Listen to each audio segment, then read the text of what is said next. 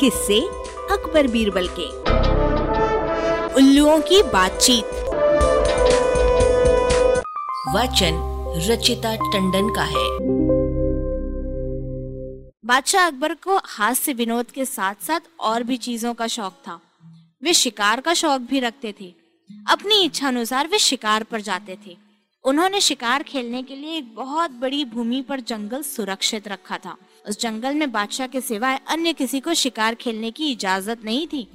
एक दिन बादशाह शिकार खेलने जंगल में गए। उनके पीछे एक बड़ी सेना उनके साथ थी। उल्लुओं के दो दल दो पेड़ों पर प्रतिद्वंदी होकर बैठे थे। इनमें से एक उल्लू बार बार अपनी खोल से बाहर निकलकर लड़ता और फिर थोड़ी देर के बाद उसी में जा बैठता था। उल्लुओं की लड़ाई देखकर उनको बड़ा आश्चर्य हुआ।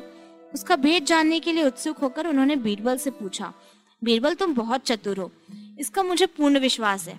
तुम पशु पक्षियों की भाषा जानते हो और उनके रहन सहन से भी अच्छी तरह परिचित हो। भला इन उल्लुओं में दलबंदी और बारी बारी का युद्ध किस लिए हो रहा है? बीरबल कुछ सोचकर बोले, बादशाह सलामत, इसका उत्तर कुछ कड़वा है। अगर आप नाराज़ ना हो तो मैं कह दूँ, इसमें नाराज़ होने की क्या बात है? बादशाह ने कहा, जहाँ पना इन दोनों दलों में से एक लड़के के पक्ष का और दूसरी लड़की के पक्ष का है।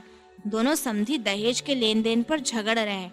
लड़के का बाप कहता है कि मैं तुम्हें लड़की को तब ले जाऊँगा जब तुम मुझे दहेज में चालीस जंगल दोगे। लड़की का पिता कहता है, इस समय इतने जंगल मेरे पास नहीं है। ईश्वर की कृपा होगी तो आगे चलकर इस कमी की पूर्ति कर दूँगा।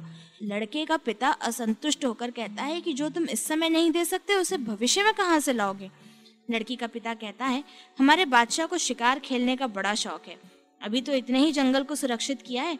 आगे चलकर वे बहुत से गाँवों को उजाड़ कर जंगलों में बढ़ोतरी करेंगे।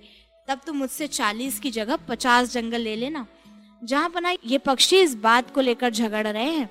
बीरबल ने बादशाह अकबर को विस्तार पूर्वक समझाते हुए कहा, यद्यपि बीरबल की कही बातें कोरी गप थी, फिर भी बादशाह पर उनका अनुकूल प्रभाव पड़ा। उनका मन शिकार खेलने की तरफ़ से हट गया। उनके शिकार के शौक के लिए जितने गाँव उजाड़े गए थे, उन्हें बादशाह की आज्ञा से तुरंत बसा दिया गया। अरबा की प्रस्तुति।